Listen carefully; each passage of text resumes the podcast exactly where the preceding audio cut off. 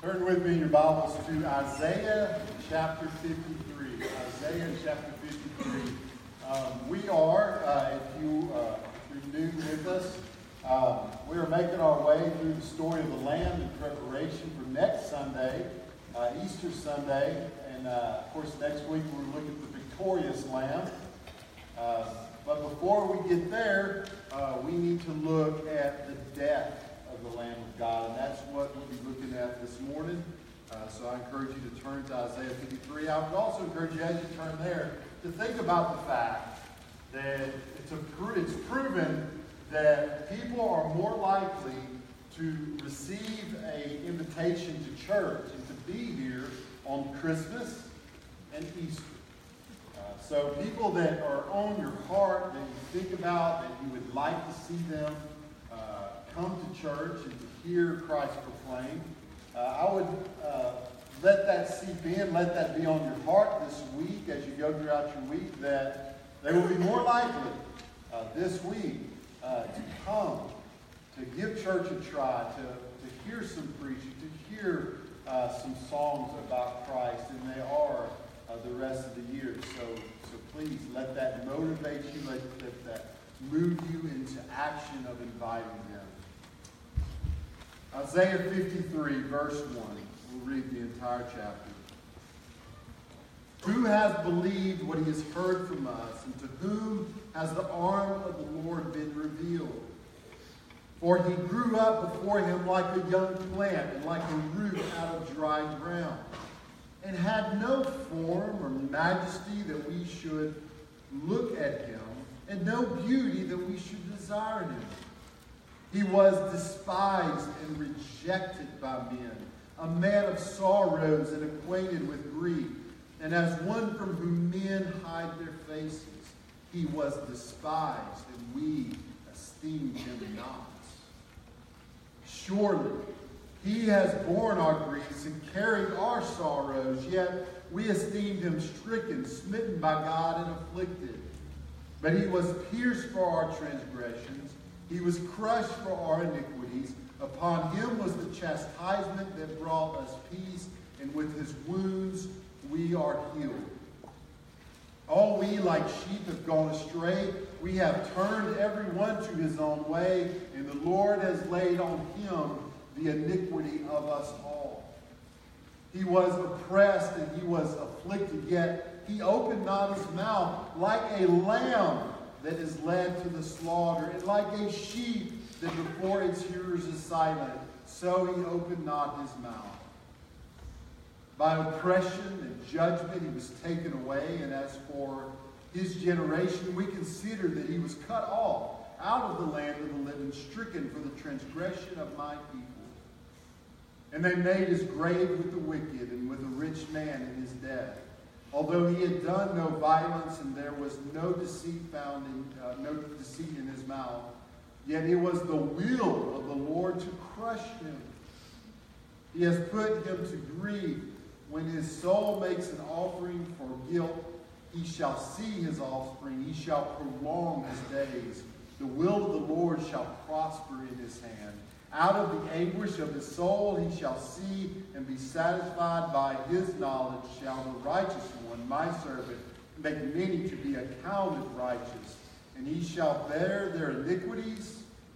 Therefore, I will divide him a portion with the many, and he shall divide the spoil with the strong, because he poured out his soul to death and was numbered with the transgressors. Yet he bore the sin of many makes intercession for the transgressors. This is the word of God through the prophet Isaiah.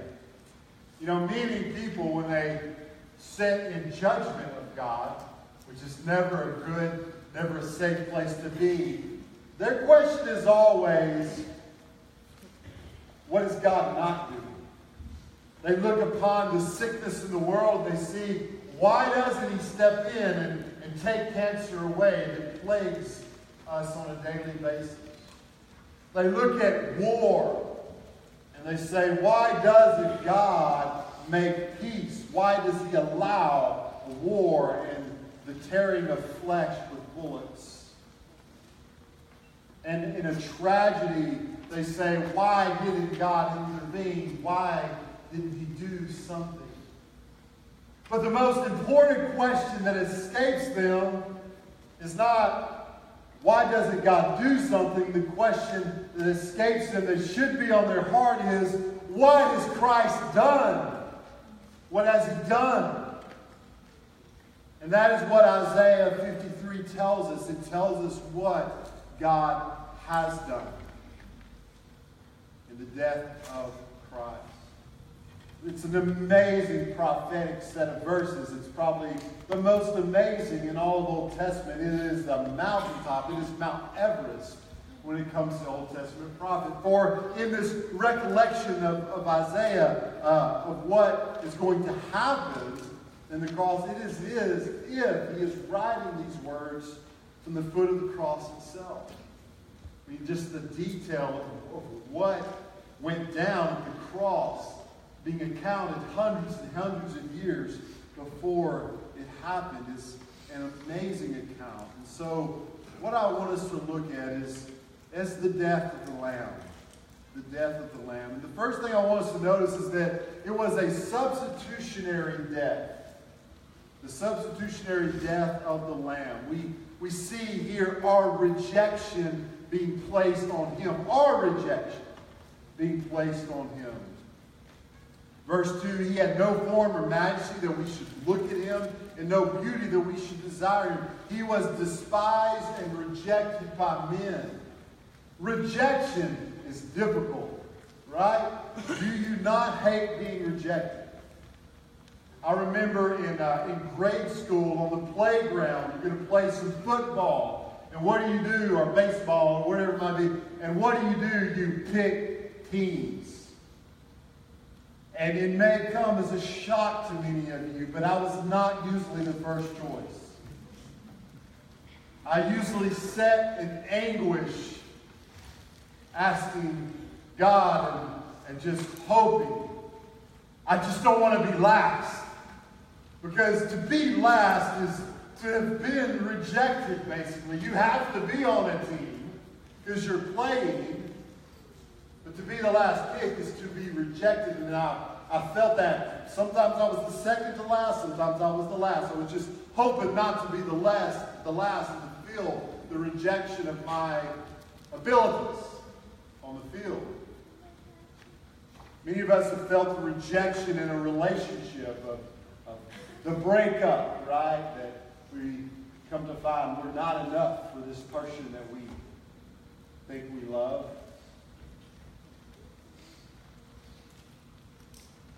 And our rebellion against the holy God deserves nothing but cosmic rejection. Not just rejection in our sporting ability or in a relationship, but cosmic rejection. We deserve cosmic rejection because of our rebellion against the holy God.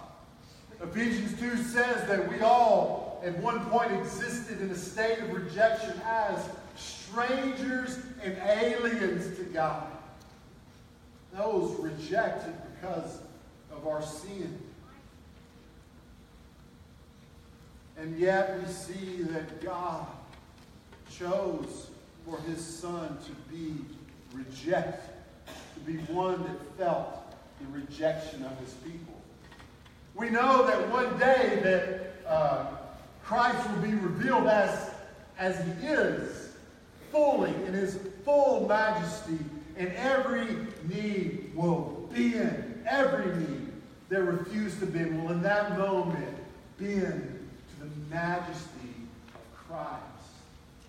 But in his coming, God chose for his son to come without that majesty, without a clear indication of it. says here that he had nothing, no beauty that we should desire him and no majesty that we should look at him.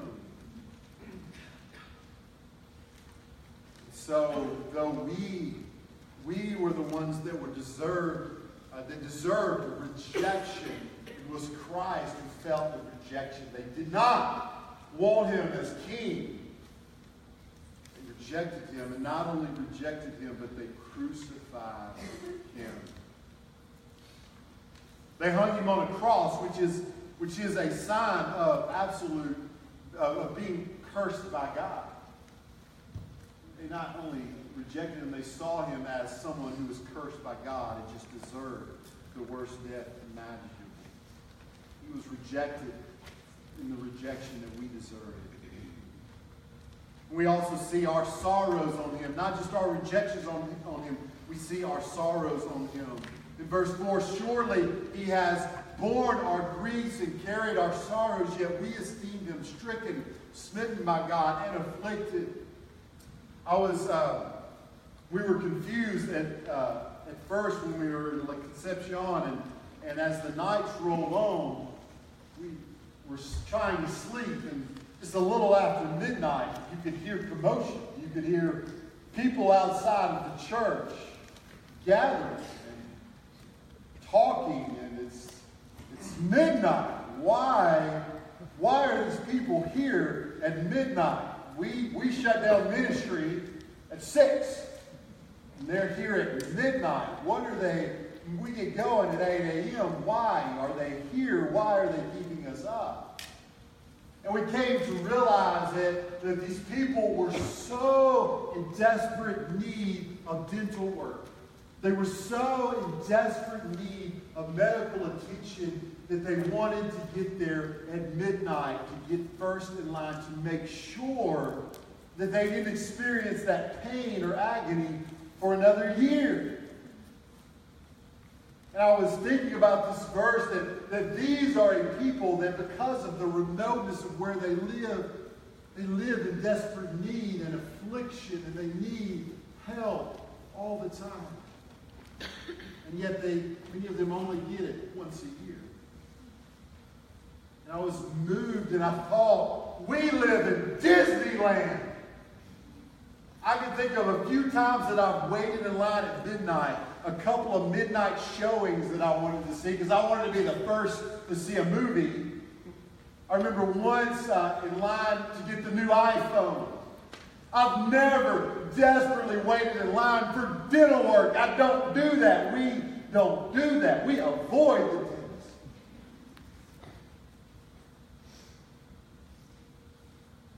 And yet all of us, like even if we had the, the life of someone in remote Nicaragua with no dentist, with, with no medical care, it would be far more than any of us deserve we would experience far more joy than any of us deserve.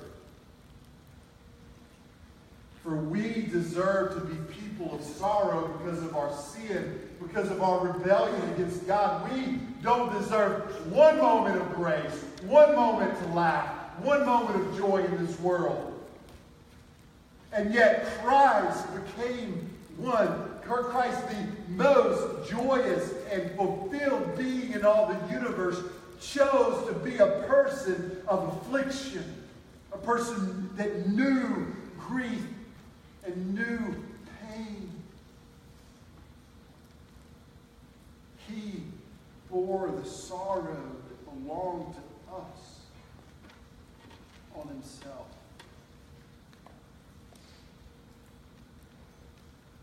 We see our transgressions on him our sin on him. I think it's, it's hard for us to even comprehend because of how lightly we take our sin. But to a holy God, it was huge for God to allow the sins, our sins, to be placed upon his perfect Son. And as we talked about a couple weeks ago, you know, we tend to think about the nails and, and the, the blood and the whip and, and those things, as horrible as they were, were not the biggest agony that Christ experienced. The biggest agony that he experienced was our, were our sins placed upon him. Those rusty nails tearing through flesh. That, that crown of thorns ripping his brow was nothing compared to the weight of our sin. What did you do this week when it comes to sin? What sin did you boldly commit without much thought of all? Do you realize that that is the very sin that was weighing upon Christ on the cross? And the Lord laid, has laid on him the iniquity of us all. It wasn't him. He didn't do any of it. He didn't rebel one bit towards God, and yet he bore our sins, our transgression. And next, I want us to see it wasn't just a super, uh, substitutionary death where he took on all these things that we deserve, that it was also the willing death of the Lamb of God. We see first our willingness to kill him. Verses 8 and 9 says this By oppression and judgment he was taken away. Verse 9 And they made his grave with the wicked and with the rich man in his death, although he had done no violence, and there was no deceit in his mouth. If you ever doubt the evilness of man, if you ever think, oh, man's really good when you get down to it, just look at the cross and look what we as mankind did to the one good man who walked this earth. The one good man that walked this earth. We bent over backwards. We rejected law and order. We rejected the fact that he just kept going to magistrates and they kept going, I don't see anything wrong here. I don't see anything that he has done that deserves death. And yet he died because we wanted to kill the Son of Man. And you may say, well, I wasn't there. Oh, you were there. And if you had been there, chances are you would have screamed, crucify him. We know that, we know that later at the that, that later in Acts we see that Peter preaches to the crowd and they're cut to the heart because they realize what they've done. But in this moment, they are enthusiastic. We don't care that he hasn't killed anybody. We don't care that he hasn't lied. We are moving forward with his death on the cross. So when, when the scripture, these scriptures tell us that, that through his wounds we are healed, make no mistake, we are sick.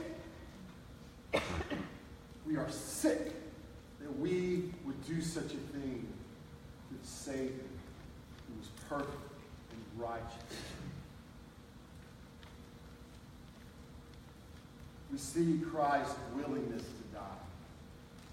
He was oppressed, verse 7, and he was afflicted, yet he opened not his mouth.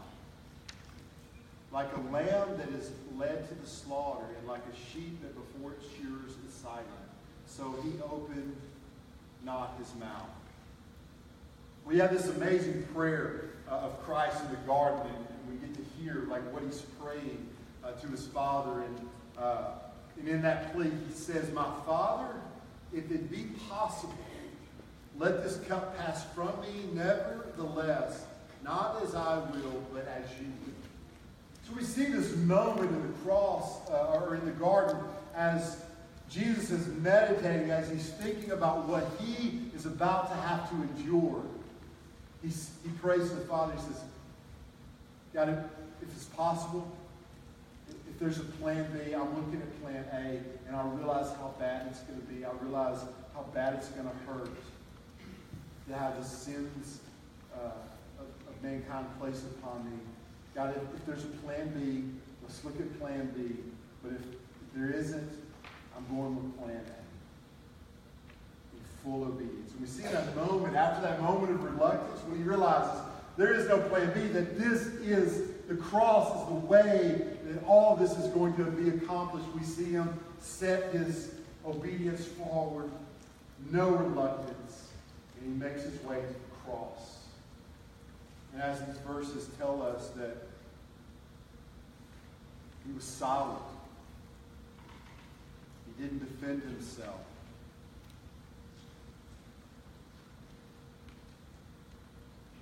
You know, a, a lamb, a lamb, why does a lamb go peacefully to the slaughter? Because it's a lamb. It, it doesn't know what that knife's for. Doesn't know that it's about to be food. And so it just walks willy-nilly into the situation. That's not how Christ, though Christ was silent, he knew exactly what he was walking into. And even if a lamb knew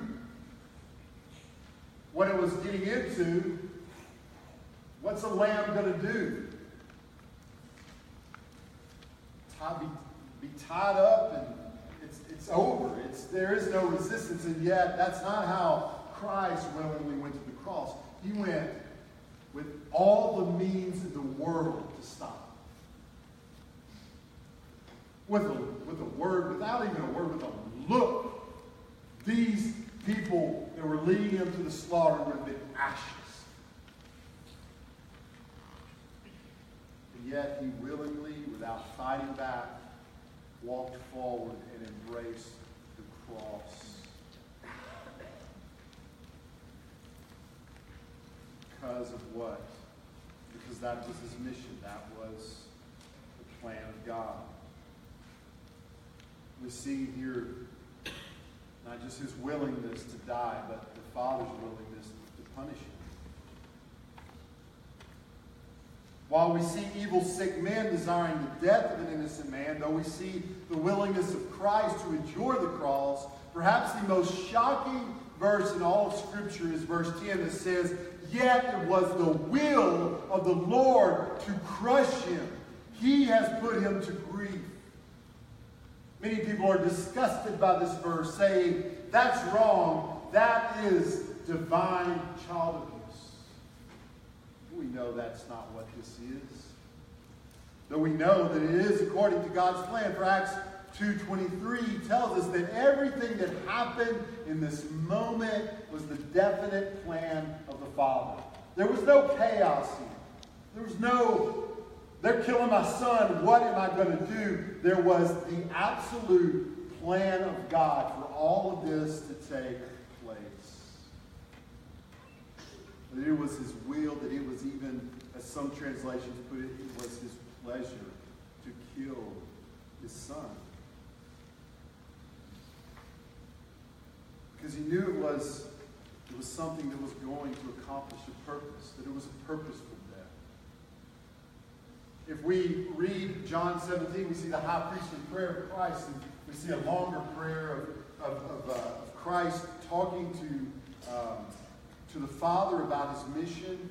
If we were really to, to break it down, I believe there, there are two main parts of Christ's mission that he mentions in John uh, chapter 17. And the first one is this, is the glory of God. The upholding of the holiness of God. Because at this point, there was a problem. Romans 3.25 says this about this moment. It says, whom God put forward as a propitiation by his blood to be received by faith. This was to show God's righteousness because in his divine forbearance, he had passed over former sins. So there was this, there was this unanswered question in the universe that was kind of hanging out there that said, how can a holy God keep loving these people?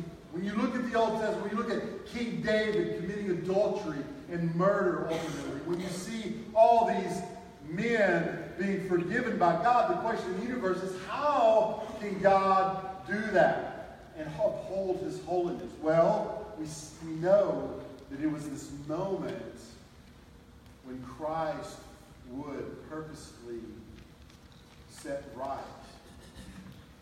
and answer that question. Was through Christ, it was through his own Son that he laid those sins on that had been committed. And so the purpose and, and the reason that, that the Father was able to take pleasure in, make it his will to crush his son was because his son was standing for the God for God's glory and saying, God's holiness must stand, and therefore I must receive the wrath that has been stored up for Old Testament saints and that will come, those that, that will come to know Christ in the New Testament and the church age. And while God's glory is paramount to the cross, as it should be paramount for anything that ever, that ever happens, God the Father's uh, and the Son's love for mankind is also a huge factor in the death of Christ. This is what some things he prays from John 17. In verse 19 he says, and, and for their sake, for their sake I consecrate myself, that they also may be sanctified in truth. For their, for their sake, for our sake, Christ laid down his life. Verse 23 in John 17 in this prayer. I and them and you and me, that they may become perfectly one, so that the world may know that you sent me and loved them even as you loved me. God's desire to create a healed people out of the sick people of the world is why it was his pleasure to kill the Son. God's desire to create a people who worship him out of a people of rebellion is why he crushed his son. God's desire to create a people to set his affections on and to do good towards is why he poured his, out his wrath on his perfect son. We have this moment where God's holiness and his love perfectly overlap in the moment where he was both just and the justifier of those who believe. One preacher has said this God's love for mankind made the cross possible. And God's hatred of sin made the cross necessary.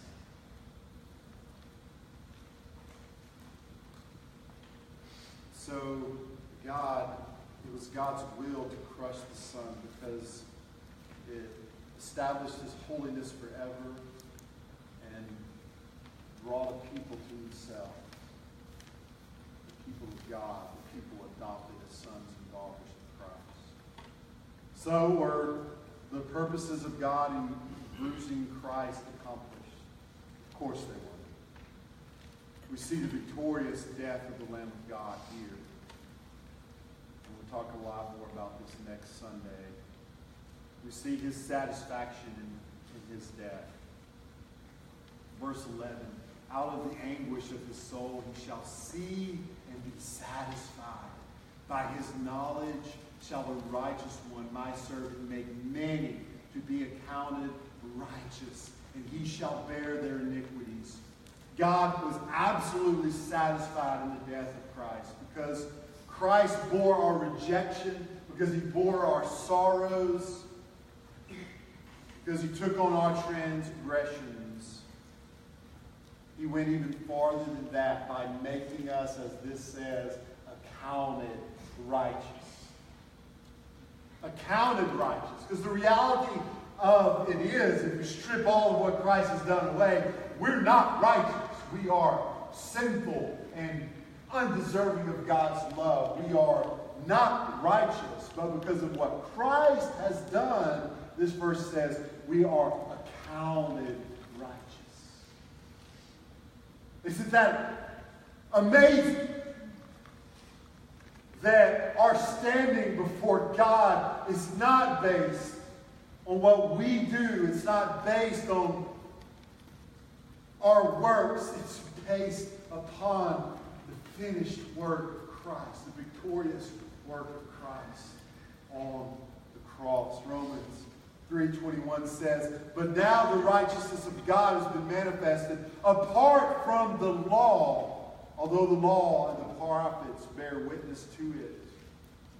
Despite my past failures, despite my future failures, my standing before God is accounted righteous. Amen.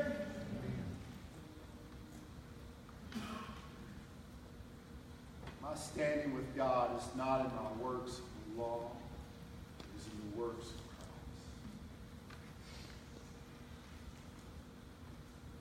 We see his accomplishments in his death. Verse 12 says that he was victorious and that the spoils belong to him, that as we will look at next Sunday,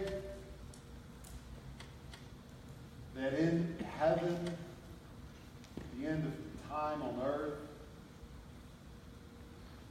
in Revelation it will be asked, who is worthy? Who is worthy? And we're going to see that the Lamb is worthy because he was victorious in his death, that he will be worthy of praise and honor and glory for all of eternity. As our musicians come,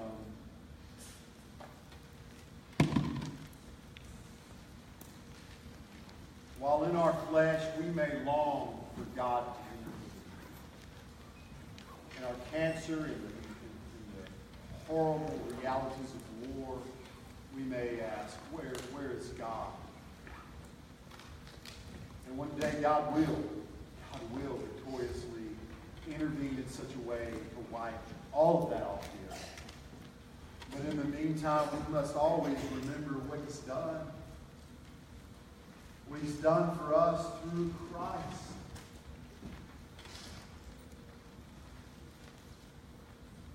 He has taken upon himself our rejection, our sorrow, and our sin. And he has taken upon himself receiving the agony that we deserve.